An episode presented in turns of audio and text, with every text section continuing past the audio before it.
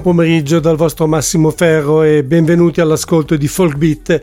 Questa è la puntata numero 28 della seconda stagione del programma che trovate su ADMR Rock Web Radio ogni giovedì nell'orario compreso fra le 16 e le 17.30. Chi ha seguito la puntata precedente sa già che oggi sarà con noi Fabrizio Poggi, un caro vecchio amico, ma soprattutto uno dei nomi più rappresentativi della scena blues di casa nostra.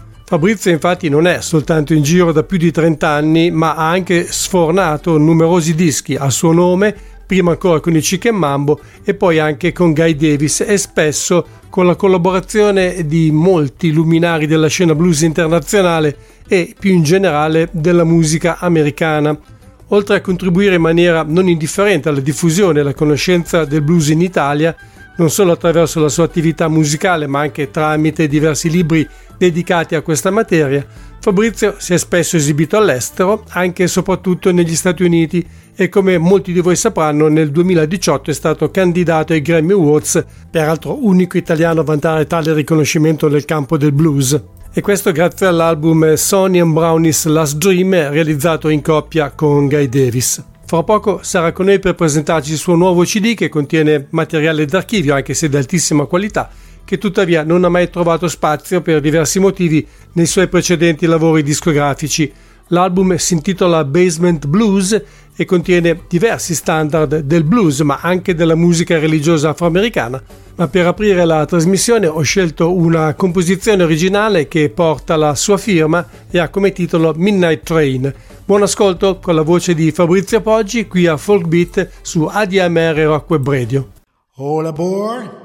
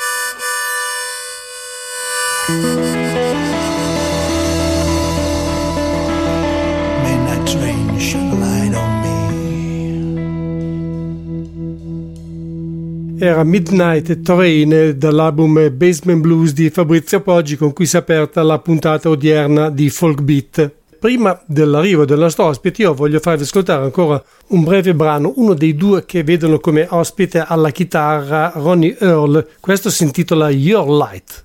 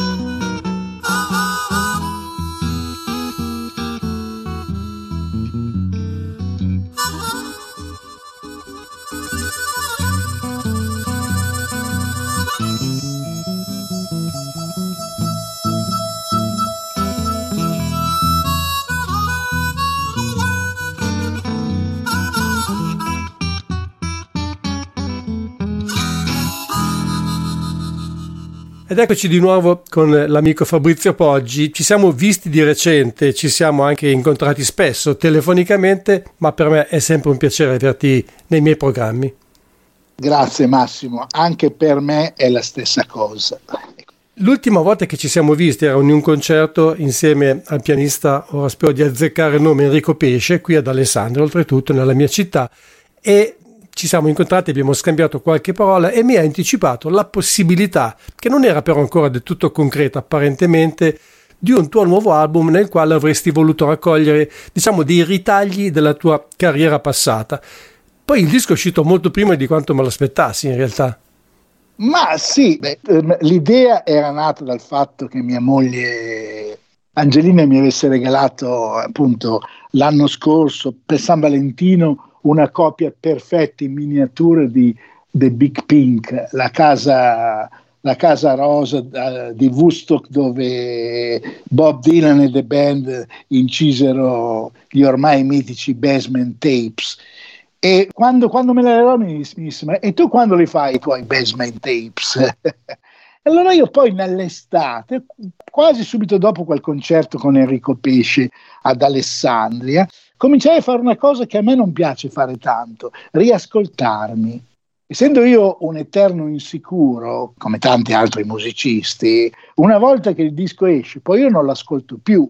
Magari eseguo le stesse canzoni dal, dal vivo e guardando l'archivio nella mia cantina, nei miei basement, ho scoperto che c'erano dei brani che non erano affatto male, che secondo me andavano condivisi. Ah, forse ma, eh, risentiti a distanza di tempo e così ho fatto. Uh, e, e è venuto fuori questo Basement Blues. Secondo me questo disco, nonostante come ho detto prima consista in brani che provengono da periodi molto diversi, in realtà ho usato il termine ritagli, però siamo un disco fatto e finito alla fine e mi stupisco che tu non abbia usato molte di queste canzoni.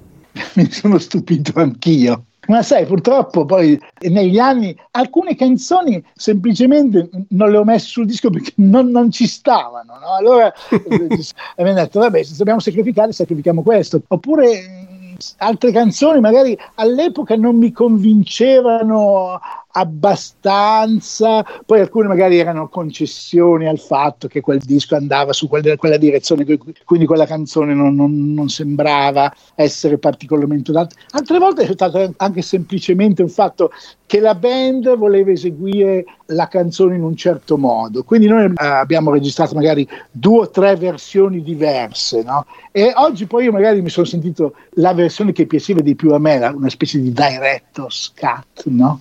come si dice, no? Sì. E ho detto, no, perché magari ero d'accordo, magari canzoni che magari avevo cantato in duetto, canzoni in cui avevo inserito degli assoli di, di, di, di dei musicisti che suonavano con me, perché all'epoca insomma, mi sembrava giusto fare così, ma che, che magari oggi, però forse queste canzoni con un mixaggio un po' diverso, eccetera, sarebbe più perché bisogna anche considerare che appunto io per tanti anni della mia carriera. È vero che ero il leader, è vero che ero eh, il, il, frontman, però sono stata sempre all'interno di una band. E, certo. e io sono sempre stato per certi versi, eh, mi sembrava naturale, eh, molto democratico. Io mi sentivo veramente un componente eh, della band e quindi spesso a volte accettavo, senza grandi sofferenze, no? magari che la canzone andasse in una direzione che non è che mi andasse male, ma magari io ne preferivo un'altra. Ecco perché poi...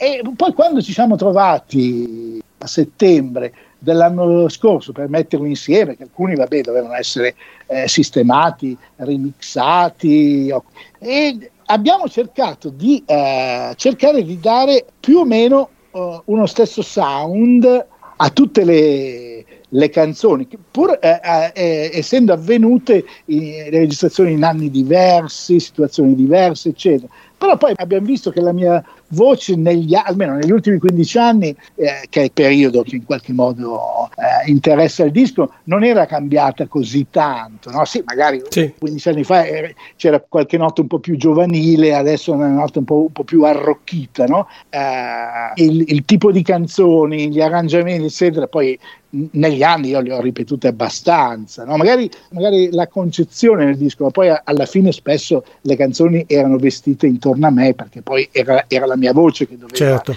E quindi beh, sono contento che hai fatto di questa tua osservazione, no? perché molti mi dicono, eh, sembrerebbe una raccolta, ma poi eh, io de- devo essere onesto, ci sono dei pezzi che sono usciti su altri dischi, quindi non potevo uscire come questo è un disco nuovo. Però eh, in tanti mi hanno detto, però sembrerebbe un disco nuovo, diciamo, a tutti gli effetti, perché c'è una specie di filo conduttore che lega le canzoni senza tanti sforzi e quindi eh, sono contento. Senti, trattandosi comunque di una raccolta alla fine, non un album registrato ex novo, come hai detto tu salta comunque attraverso varie fasi, vari periodi nel corso della tua carriera, anche se specificatamente collegate agli ultimi 15 anni, perché il brano più vecchio mi sembra che sia del 2008 e io ne volevo approfittarne partendo anche dalle singole canzoni per ripercorrere un po' la tua carriera. È una cosa che non abbiamo fatto da anni, anche se ci siamo trovati spesso in questa situazione. Per cui volevo partire proprio dal principio.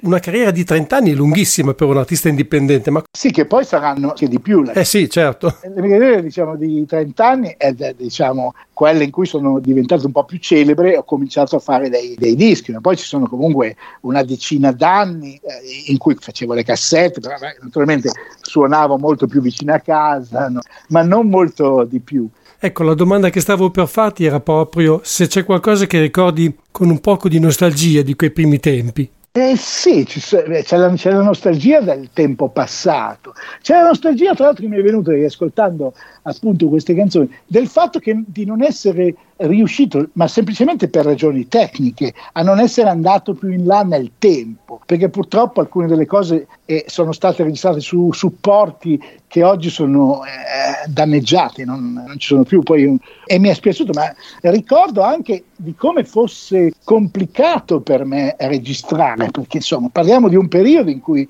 la musica che piaceva a me, eh, registrata in Italia, presentava dei problemi, perché in Italia certo. si, si, registrava tutt'altro. È vero, è vero. Quindi eh, eh eh, io, io, mi ricordo eh, andavo in studio anche quando eh, anche i tempi in cui non potevo ancora permettermi di registrare dischi, registravo cassette con tantissimi album da far sentire ai fonici, ai musicisti che suonavano con me e tutti mi dicevano sì sì ma abbiamo capito benissimo quello di cui ti stai parlando. Poi io ascoltavo il prodotto finale e dice ma non assomiglia per niente a quello che io avevo in testa. No? Quindi lo ricordo anche un periodo di frustrazioni, ma anche di ingenuità, no? perché naturalmente io non avevo capito che per eh, ottenere determinati suoni innanzitutto bisogna circondarsi di persone che hanno dentro di loro già quei suoni. E quindi tra ingenuità e frustrazione comunque sono stati dei, dei tempi assolutamente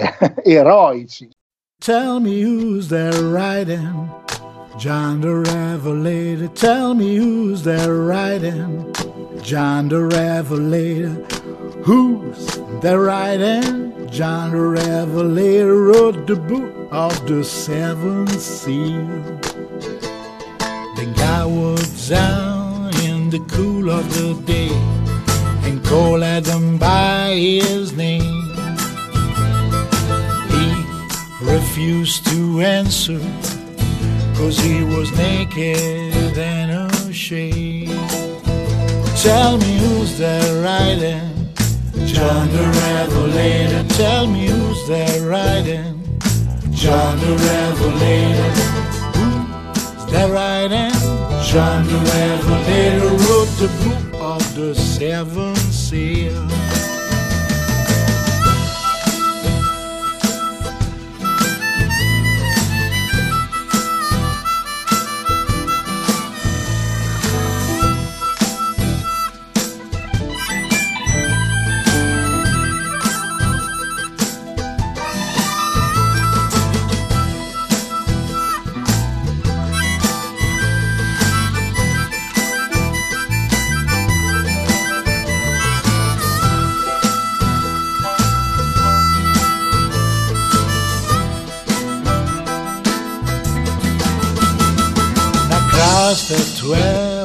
apostle and he led away. Say, watch for me one hour while I go yonder and pray. Tell me who's there riding, John the Revelator. Tell me who's there riding, John the Revelator.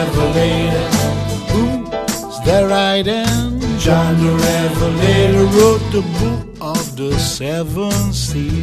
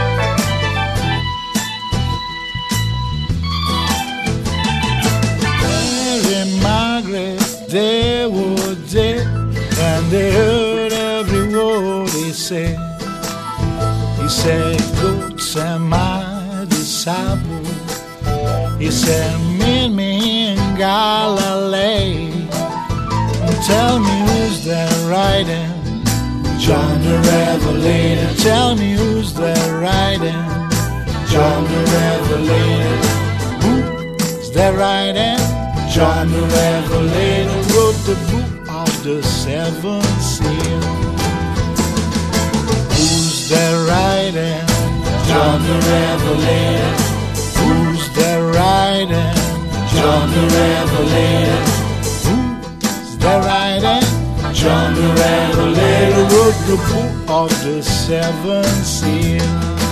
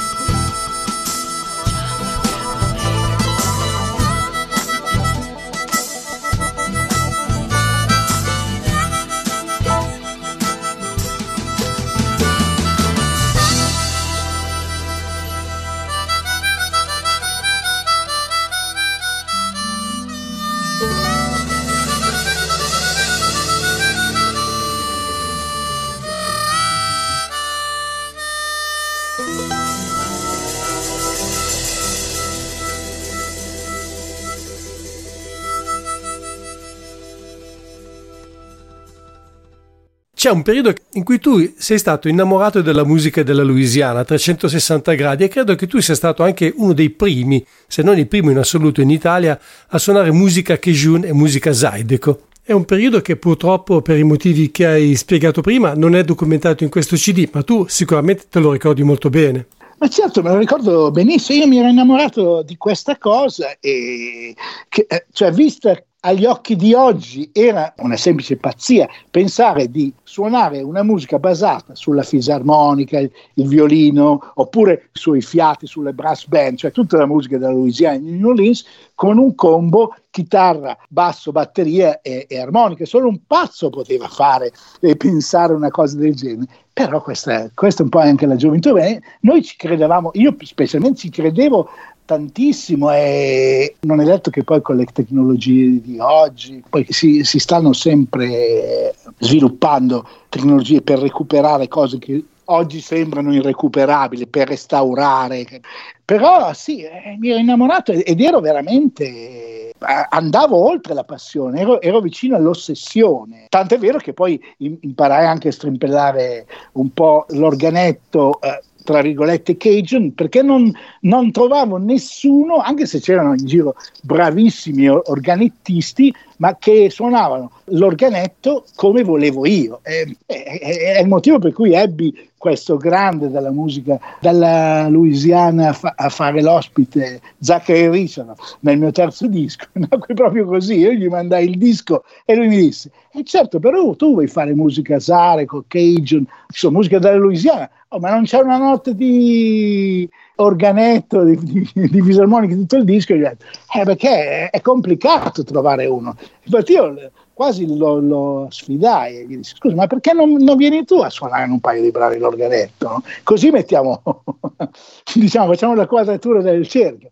Quella con Zachary Richard è stata la prima collaborazione importante che ha avuto, la prima delle molte che poi si sono susseguite nel corso degli anni. Sì. Magari ti chiedo qualcosa dopo, ma sono appunto così tante che non saprei nemmeno da dove cominciare. Però intanto nel frattempo io vorrei parlare di un altro sì. periodo, un'altra sorta di ubriacatura che tu hai avuto, cioè per il Texas e la musica texana, anche per certa country music, o forse sarebbe meglio dire country rock. Sì. E tutto, per quanto ricordo io, cominciò con un disco che si chiamava Another World, che si apriva con una canzone intitolata I'm on the Road Again che aveva come ospite niente meno che Jeff Walker sì. e che in Basement Blues è diventata però qualcosa di diverso, un brano più country folk, più nello stile se vogliamo di Guy Clark. Sì. Ecco, cosa ricordi di quel periodo che oltretutto è coinciso con la pubblicazione di uno dei primi dischi registrati dal vivo negli Stati Uniti, credo, ma soprattutto uno dei primi album pubblicati da un artista, un gruppo indipendenti, corredato da DVD?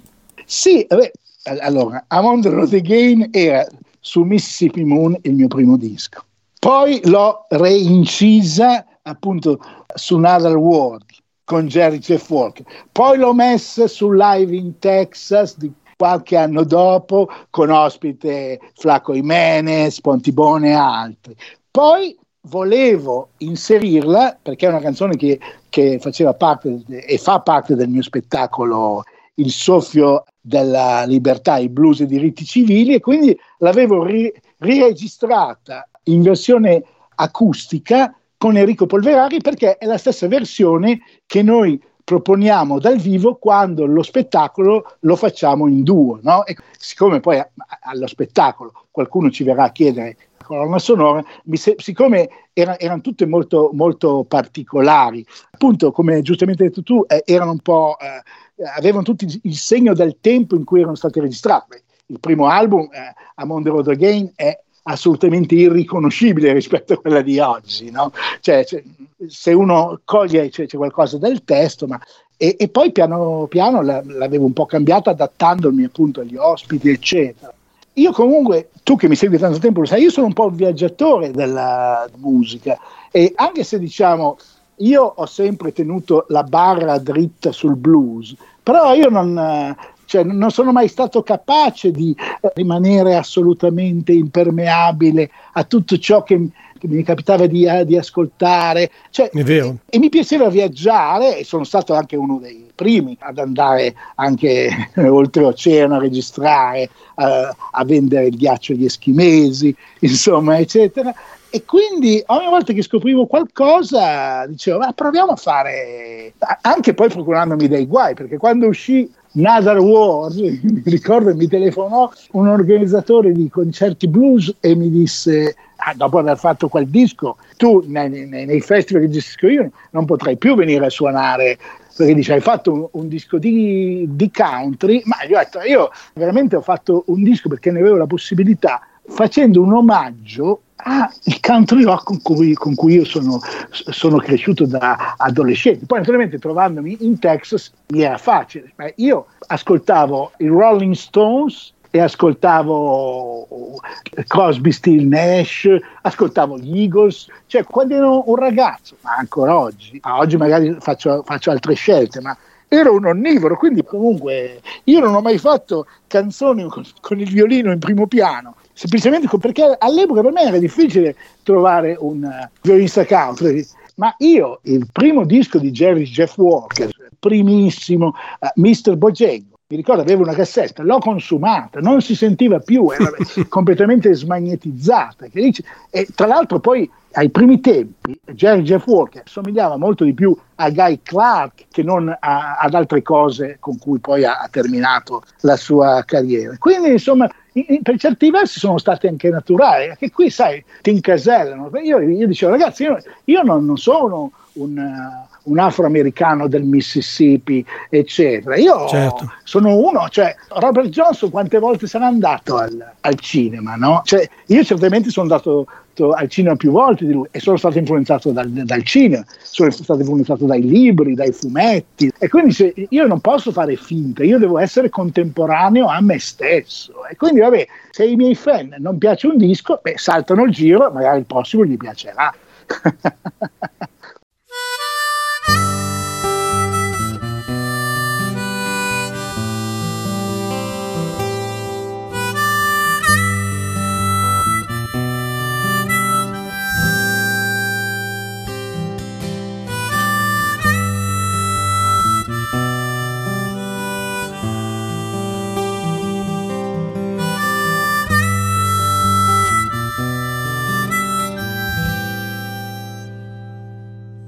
got a key to the hour.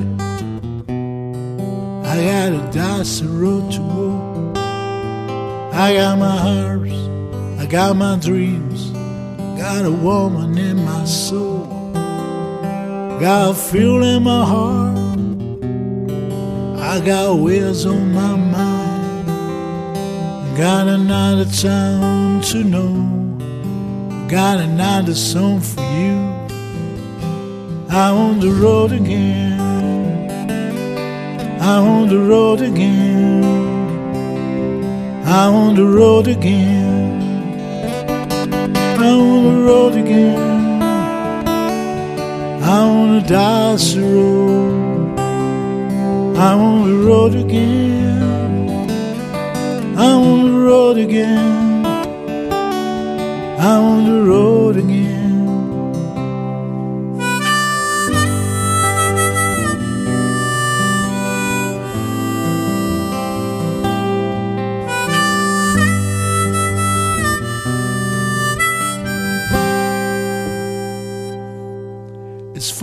In the morning and I feel so tired. I got light, all the flesh. I got trucks passing by. I got an empty stage. I got people clapping hands. I got fall, rain, and sun. I got a wish to be with you. I'm on the road again. I'm on the road again. I'm on the road again. I'm on the road again. I'm on a dusty road. I'm on the road again. I'm on the road again. I'm on the road again.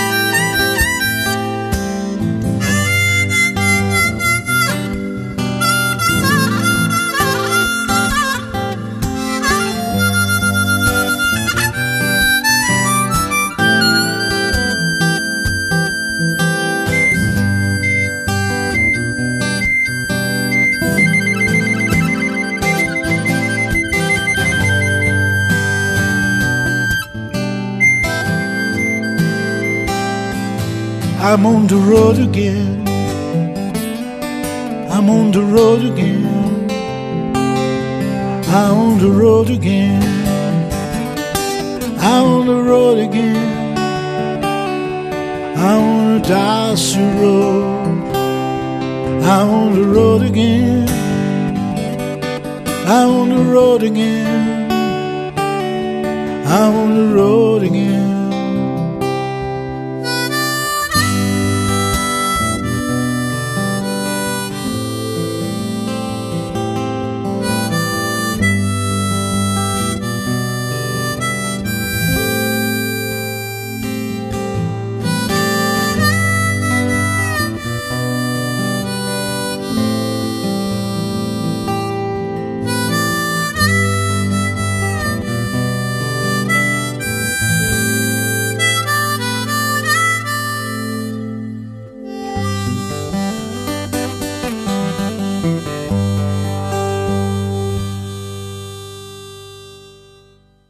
Allora, torniamo al disco perché io prendo spunto, come dicevo, dalle canzoni per arrivare poi a un argomento specifico della tua attività eh, di questi anni. Mm. Midnight Train, nella versione che avete inserito nell'album, che è però del 2010, ricorda moltissimo, secondo me, nello stile eh, Spaghetti Juke Joint, che è l'ultimo album accreditato anche ai Chicken Mambo ed è probabilmente il tuo disco più rock o più rock blues, meglio ancora della tua carriera. Sì, ma eh, a dire la verità quella versione era veramente un demo. Quando io oh, nel, nel 2009-2010 registrai live in Texas, dovevo mh, mandare dei demo ai musicisti, tantissimi ospiti di quel disco, no?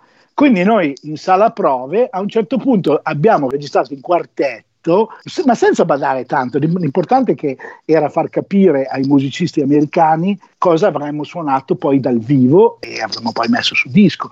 Quindi eh, anche lì, naturalmente, io non le ho mai considerate delle registrazioni professionali. Poi andando a risentire, sì, ebbene, in, ma perché in effetti la formazione, pur con musicisti diversi, è proprio una formazione base, no? chitarra, basso, batteria. Ecco perché in effetti Spaghetti Juke Joint gira intorno a chitarra, basso e batteria. Poi essendo anche un, up tempo, Midnight Train, insomma un pezzo abbastanza sostenuto, si presta al suono sì. un po' jam band, un po' rock, capisci? Eh. Poi tra l'altro il brano subito dopo, che è John the Revelator, che è uno dei molti brani che tu hai ripreso da altri autori, in questo caso un motivo tradizionale, presenta tra gli ospiti, e questo assolutamente non posso eh, astenermi dal citarlo, anche perché si, ri- si, ricollega meglio ancora poi al titolo dell'album, c'è Gert Hudson.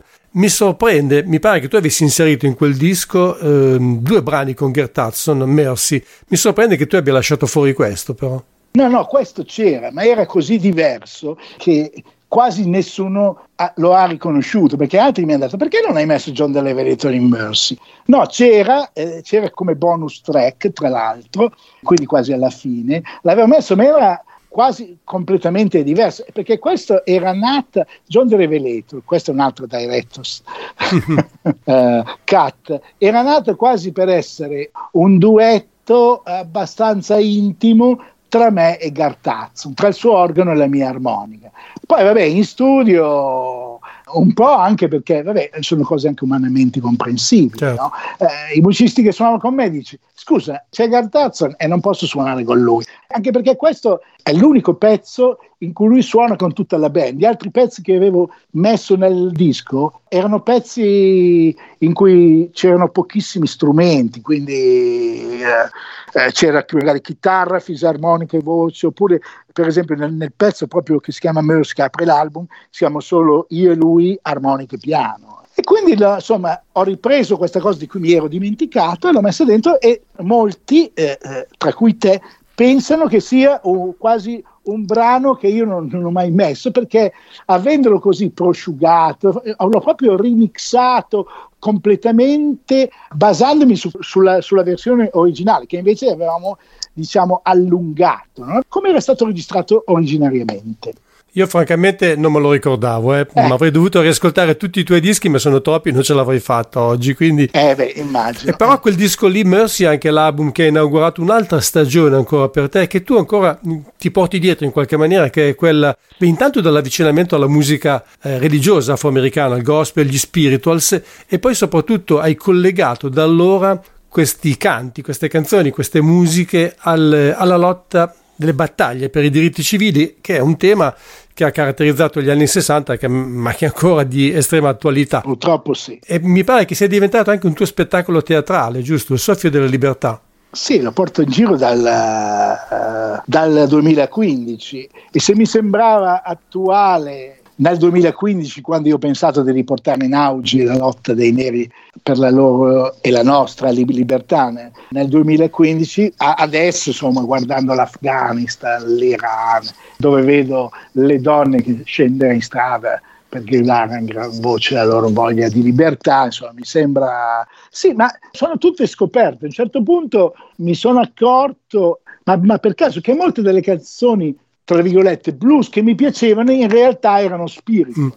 erano gospel. Siccome poi naturalmente il mio primo approccio, specialmente in quegli anni in cui il mio inglese era veramente basico, lo è ancora oggi, ma è migliorato un po'. Era soprattutto musicale, perché poi io non è che sia, cioè diciamo, io apprezzo e condivido i, i valori cristiani, eccetera, eccetera, ma non sono mai stato un tipo tanto religioso, però mi sono accorto che tante canzoni che mi piacevano alla fine erano dei gospel e degli spiritual, quindi per me è stato, e siccome poi noi sappiamo che è dallo spiritual che è nato il blues, molti pensano che sia viceversa, ma prima hanno cominciato a cantare cose religiose. Poi piano piano, quando hanno visto che potevano uh, allargare un po' la loro, la loro, arte, i neri hanno cominciato a suonare anche il blues. E quindi insomma, sono tutte cose avvenute in maniera abbastanza naturale. Però capisco che per chi mi abbia seguito eh, dice, Beh, ma adesso passa da questo a questo, ma però non è, cioè, sono tutte cose magari anche un po', diciamo, carsiche, un po' sotterranee, queste cose che mi sono accadute. E comunque sempre molto collegate fra di loro, questo non c'è dubbio.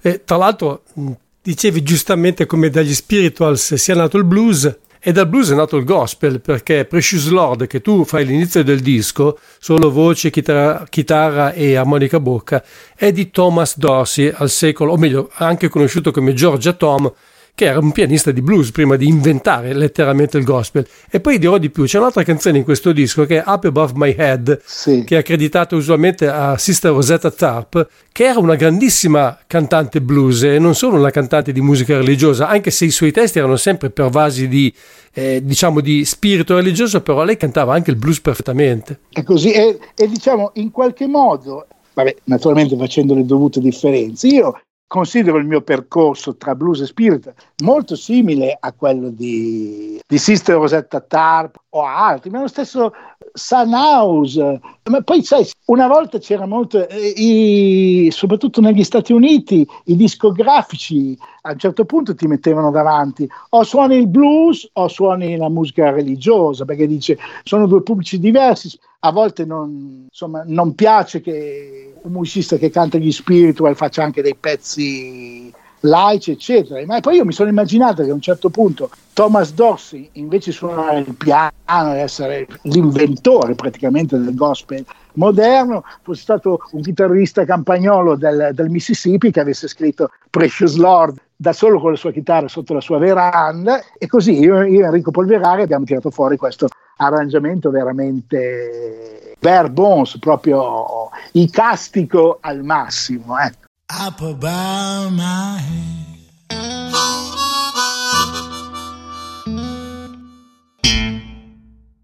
There is music everywhere.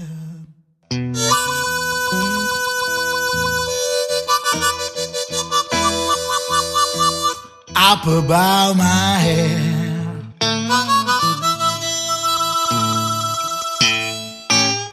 There is music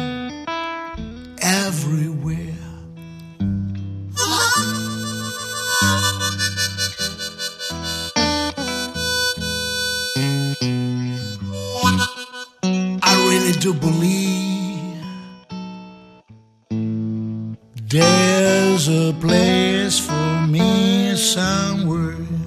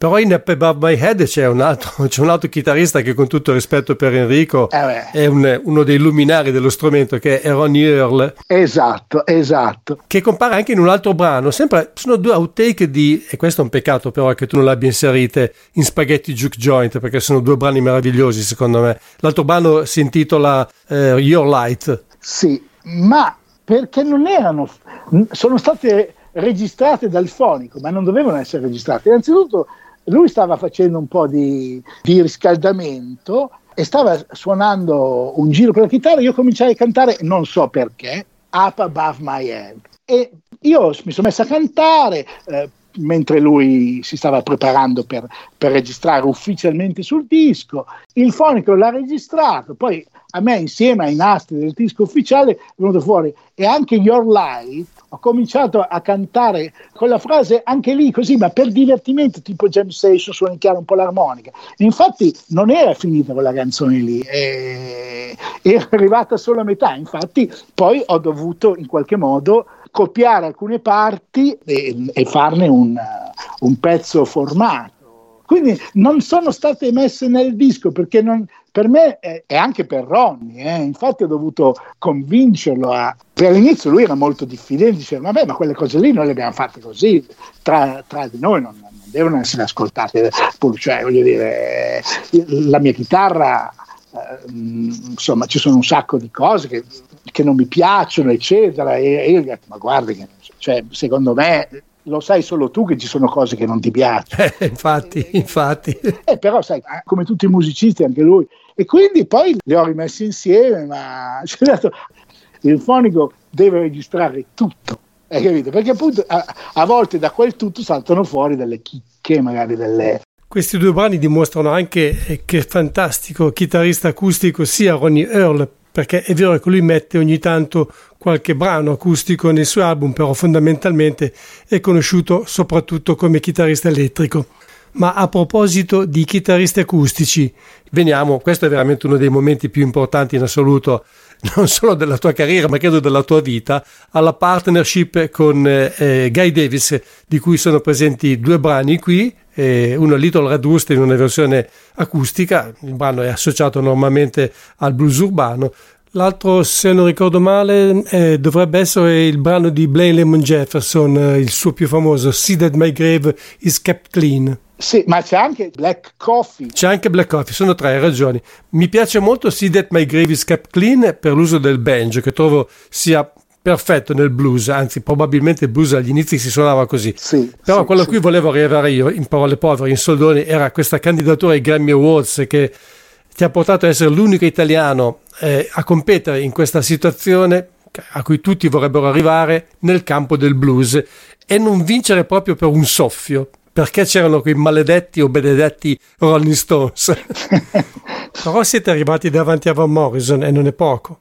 Sì, esatto, ma sai, appunto, per me l'incontro con Guy eh, ha permesso, cioè, oltre a, a, ai Grammy Rolling Stones, ma solamente il fatto di suonare alla Carnegie Hall, se non ci fosse stato Guy Davis, io mai avrei suonato la Carnegie Hall. Quindi voglio dire, sì, mi sono conquistato diciamo, la fiducia e la stima di, uh, di Guy Davis e, e, e devo ammettere che Face, ho fatto tanti tour con lui negli, negli, States, in Canada, in Nord Europa, eccetera. E, e, veramente la nostra chimica, effettivamente, una volta gli ho, gli ho chiesto, ho chiesto, ma Gai, come con tutti gli musicisti che avete in America, ma tu perché hai deciso di fare questo pezzo di percorso abbastanza lungo, è durato quasi dieci anni? E lui mi ha detto, ma guarda che tu non, non, non ti rendi conto, ma tu quando suoni il blues a volte hai capito molte più cose del blues di tanti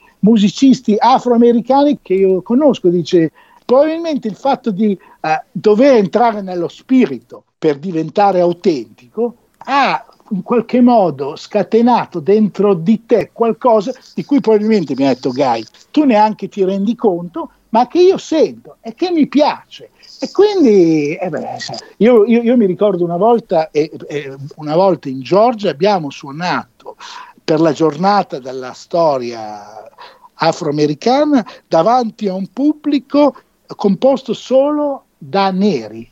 L'unico bianco che c'era in questo piccolo teatro ero io. E ho detto, questo è, cioè, è una cosa che è assolutamente impensabile, forse addirittura più che, che sfidare i Rolling Stones al Madison Square Garden.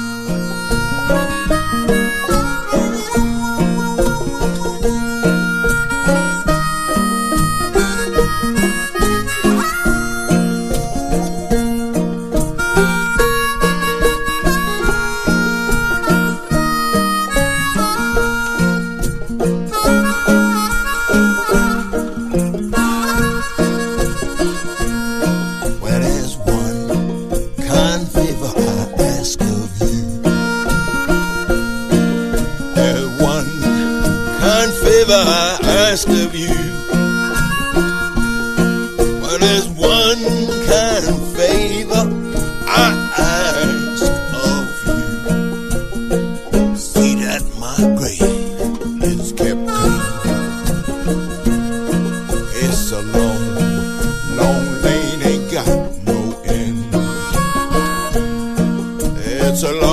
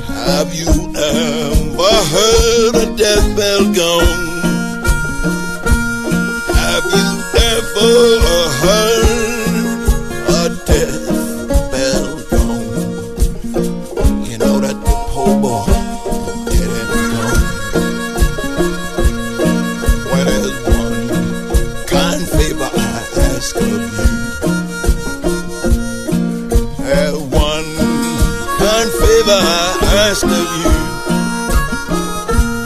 Yet that one kind favor I ask.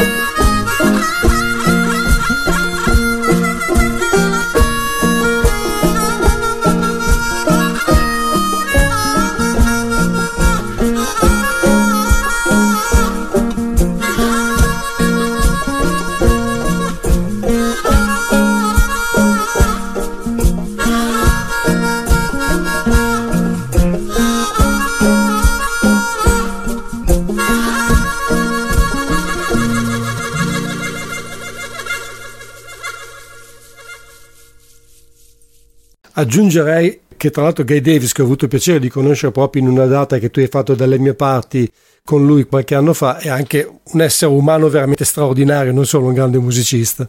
È così, è così, ha una generosità. È... Beh, poi considerate che Guy Davis è figlio di due grandi attori afroamericani, sì. Ossie Davis e Ruby Dee, insomma, molti se li ricorderanno in tanti film di, di Spike Lee. E questo, insomma, ovvio, io quando suono con Guy Davis, eh, ho suonato con tanti artisti afroamericani, sento che pur, lui pur essendo da New York, dice io l'unico cotone che mi hai raccolto dalla terra era quello delle mie magliette, capito? E dice, e però io sento che il blues è nel suo DNA. È una cosa probabilmente di cui non si rende conto nemmeno lui, però io sento che quando lui canta il blues, lui sta cantando veramente la storia della sua gente. Non so se ho reso l'idea. Certo, certo, l'hai fatto perfettamente. Fra l'altro Guy Davis come i suoi genitori è pure lui un attore e ha interpretato, se ricordo bene, proprio la parte di Robert Johnson in uno spettacolo teatrale. Robert Johnson in uno spettacolo in cui le musiche erano di Taj Mahal. Vero. Anche, anche Taj Mahal è un viaggiatore. Eh sì, un grande viaggiatore, assolutamente.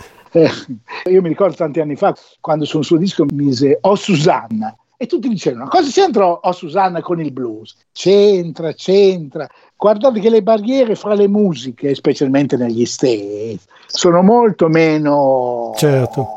Spesso appunto erano i, discografici a mettere i paletti, le, le etichette, ma i musicisti spesso suonavano ciò che si sentivano di suonare.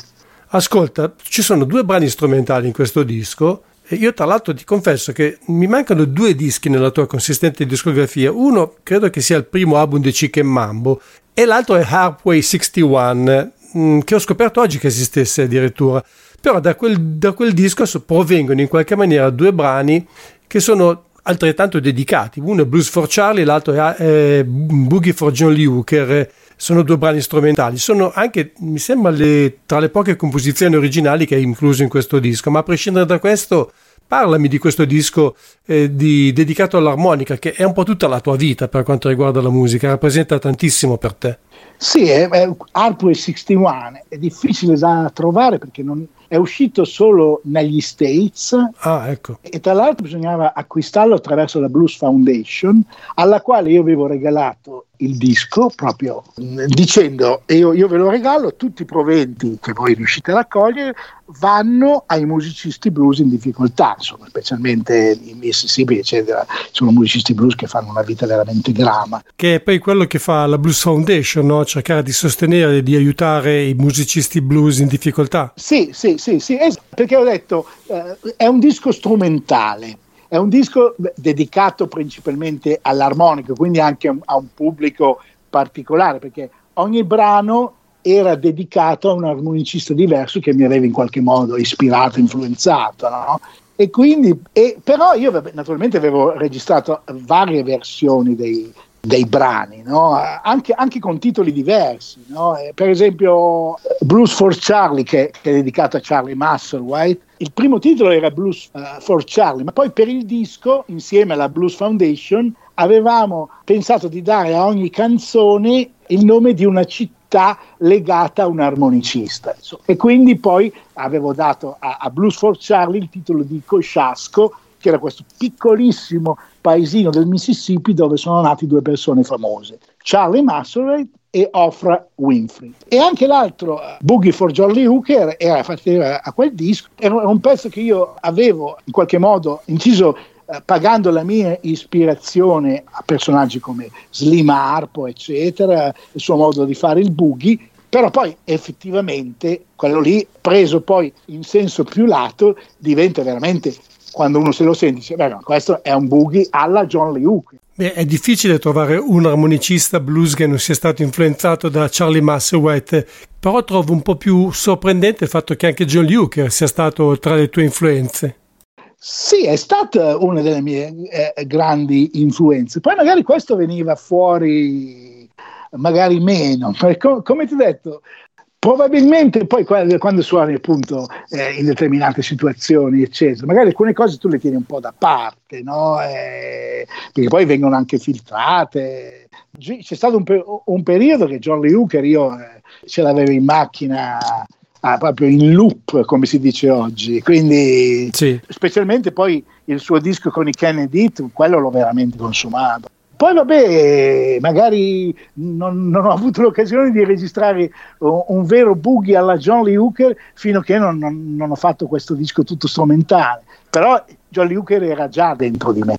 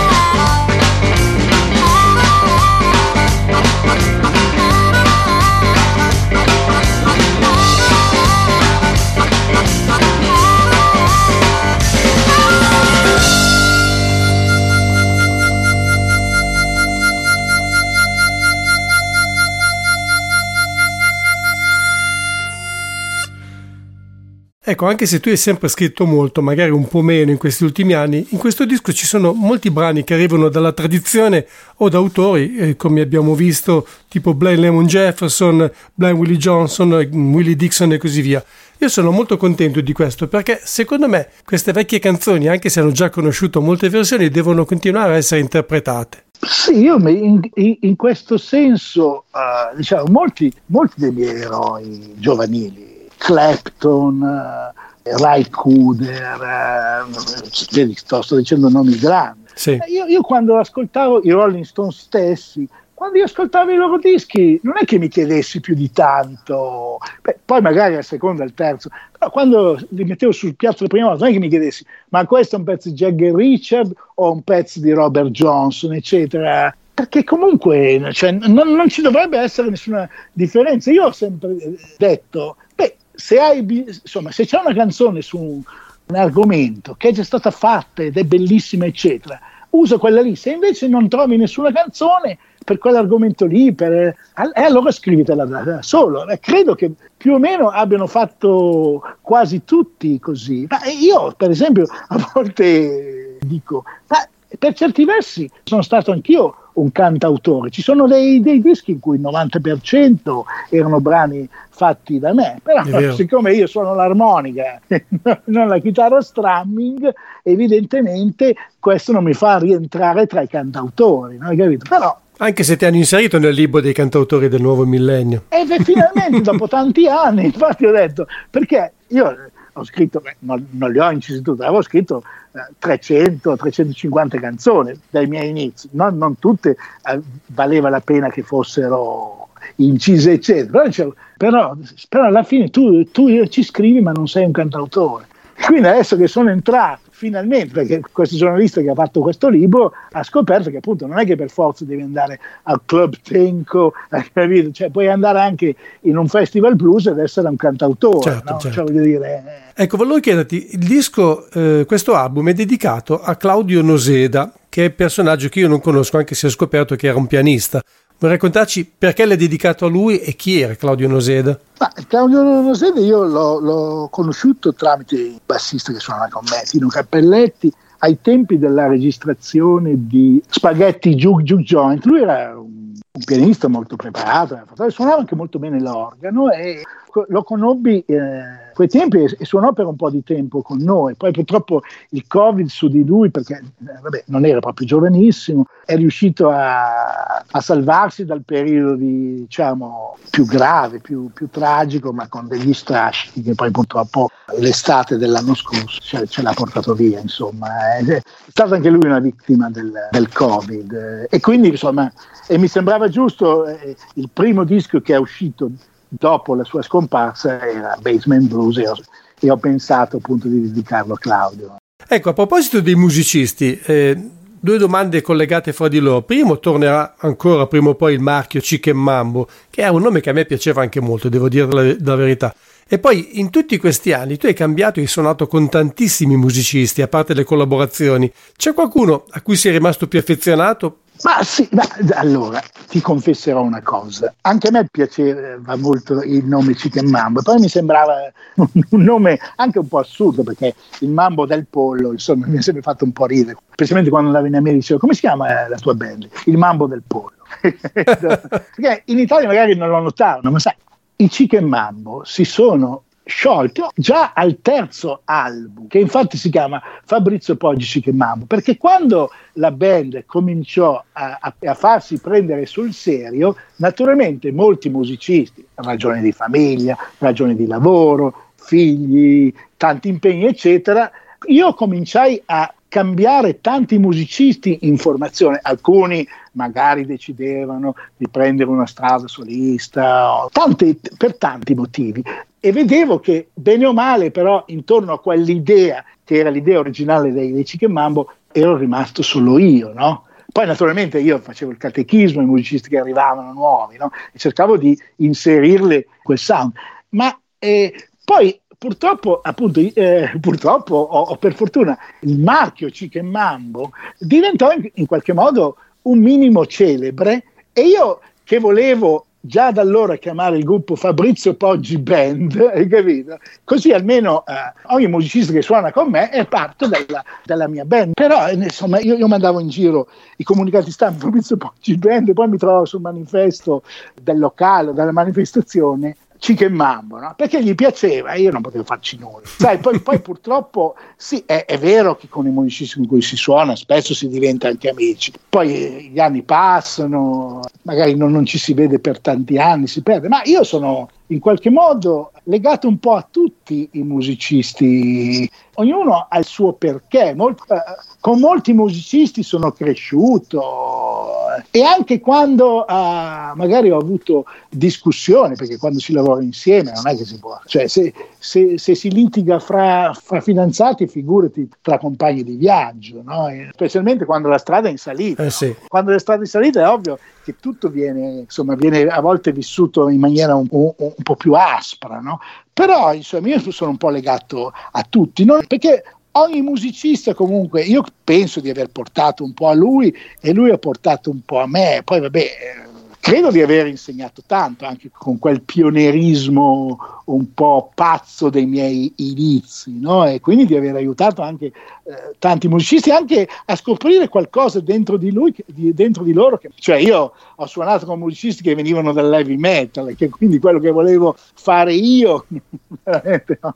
neanche, neanche, lo concepivano, però sono riuscito a coinvolgere eh, e, dalla, e dalla fine poi eh, si sono trovati la loro strada, eccetera. Quindi tutti e, e, e spero anch'io, anche, anche, a quelli magari con, che magari hanno, hanno lasciato la, la, band con un po' di, magari di accredine perché non, non, non d'accordo con certe scelte che alla fine poi ero sempre io a prenderle, no? paying the cost to be the boss. No?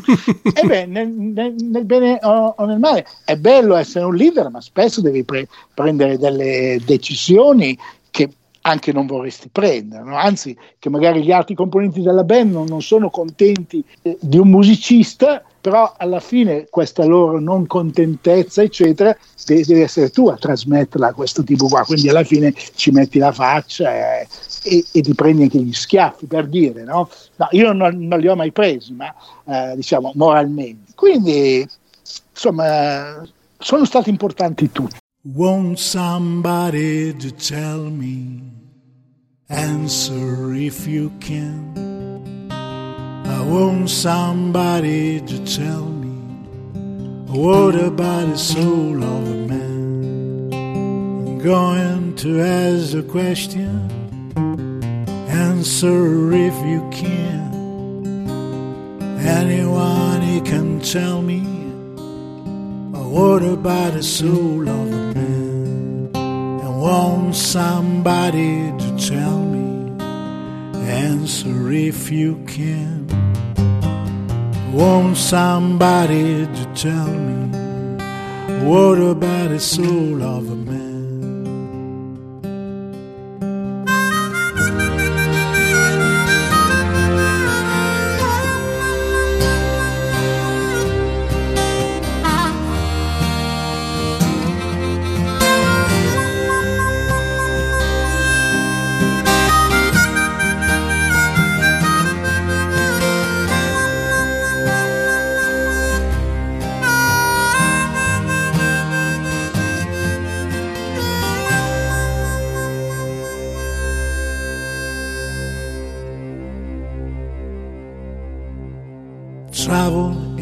Different countries, travel in a foreign land.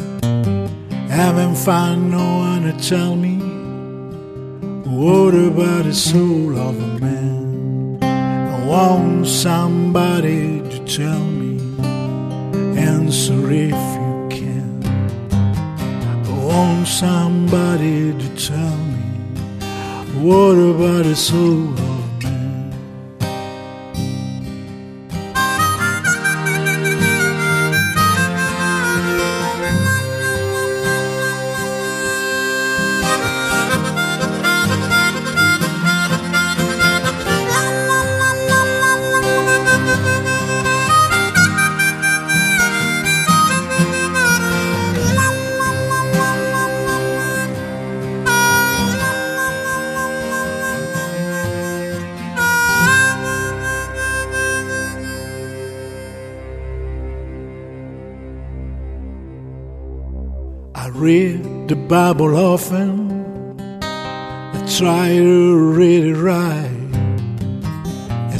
As I can understand, nothing but a burning light. When Christ stood in the temple, the people who stood amazed.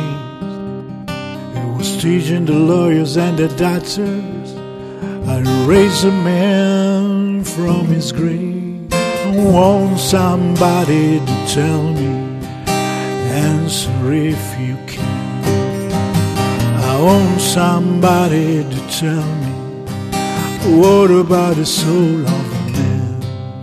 I want somebody to tell me, answer if you can.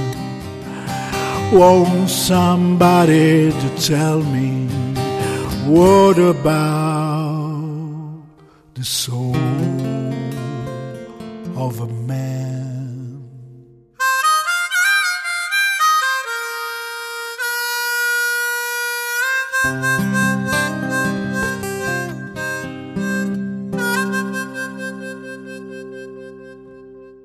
Però se non sbaglio è già da un po' che tu lavori sempre con gli stessi musicisti. Beh, adesso sto lavorando, credo di aver trovato la mia band ideale. Infatti sono 12 anni che a parte alcune cose eh, che ho fatto, tipo il disco con Enrico Pesce, eccetera, o le, o le stesse cose che ho fatto con, con Gai, eccetera, suono con Tino Cappelletti al basso, Gino Carabiera alla batteria e poi veramente in Enrico Polverari ho trovato veramente un fratello minore nel suo modo di suonare la chitarra, acustica, elettrica, veramente un compagno di, di viaggio, ma proprio anche forse a livello umano ho trovato una persona che magari stavo cercando da anni, ma non potevamo trovarci perché lui ha 15 anni meno di me, quindi abbiamo dovuto aspettare che arrivasse il momento giusto.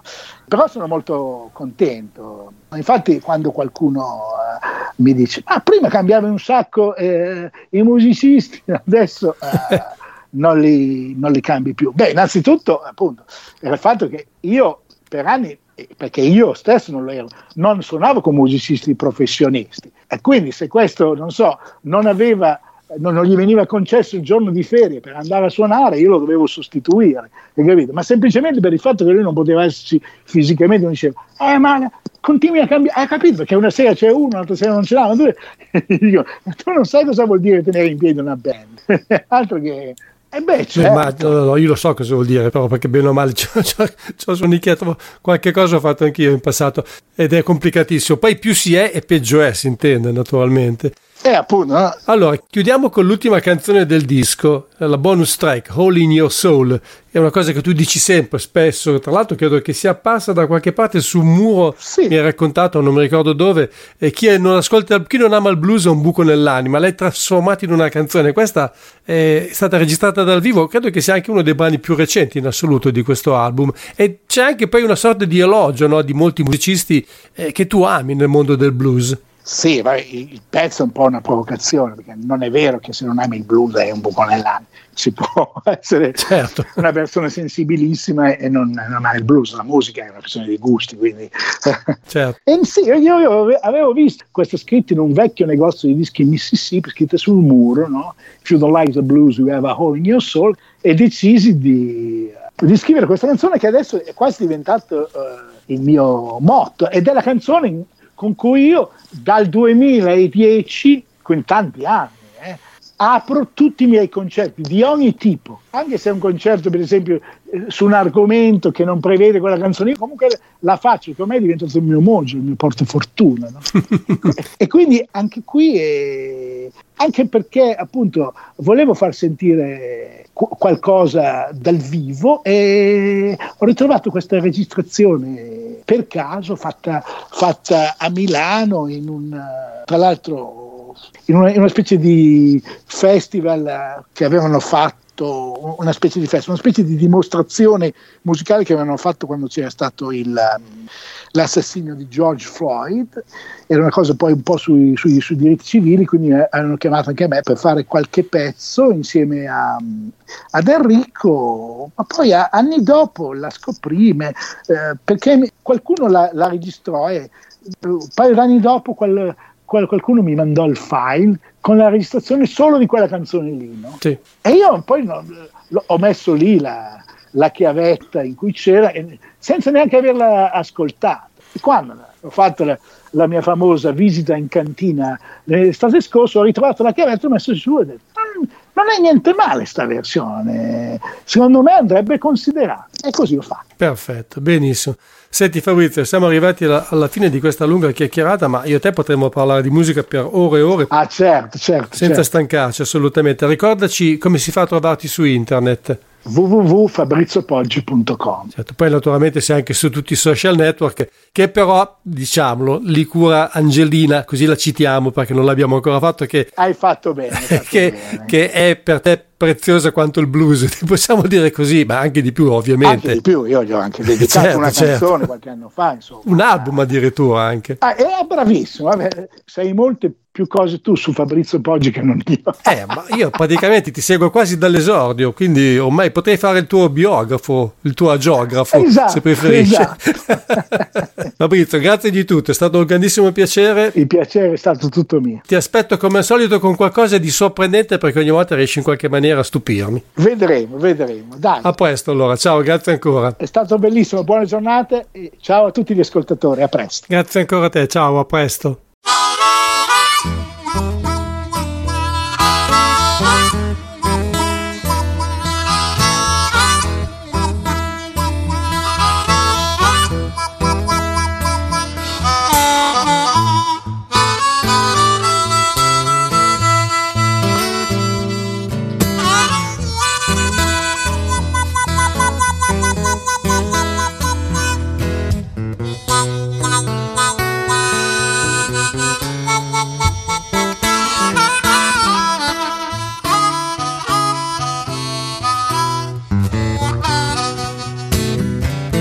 You don't like the blues, you have a hole in your soul.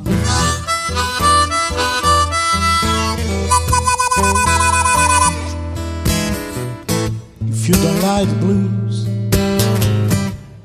you have a hole in your soul.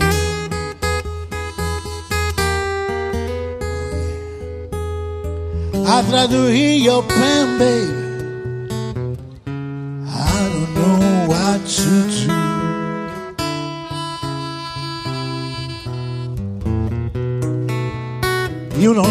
Mighty waters, Mississippi mighty waters. Baby King, Howling Wolf, ahoo.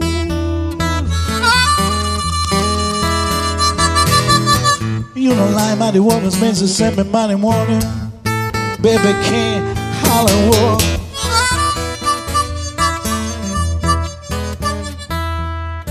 Oh, baby, I'm so sad. There's a hole in your soul. Come on, it's coming. The blues guitar. Oh, yeah, coming up, coming up, coming up.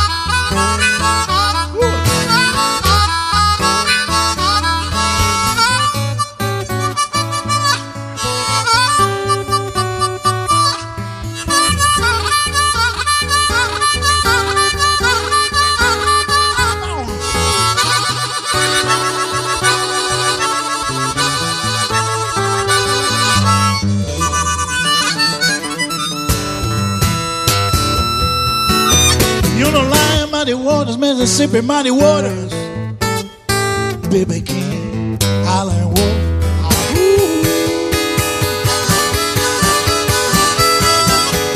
You don't like mighty waters, Mississippi mighty water. Baby King, Island Wolf.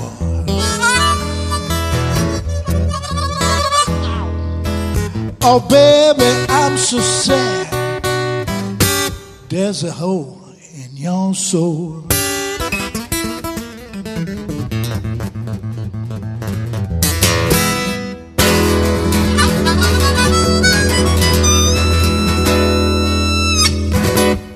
All in My Soul, l'ultimo brano di cui abbiamo parlato con Fabrizio Poggi, è anche quello che chiude il suo album dal titolo Basement Blues.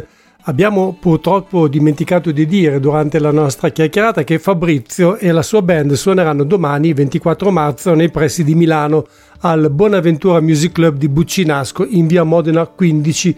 Il concerto dovrebbe cominciare alle 21.30.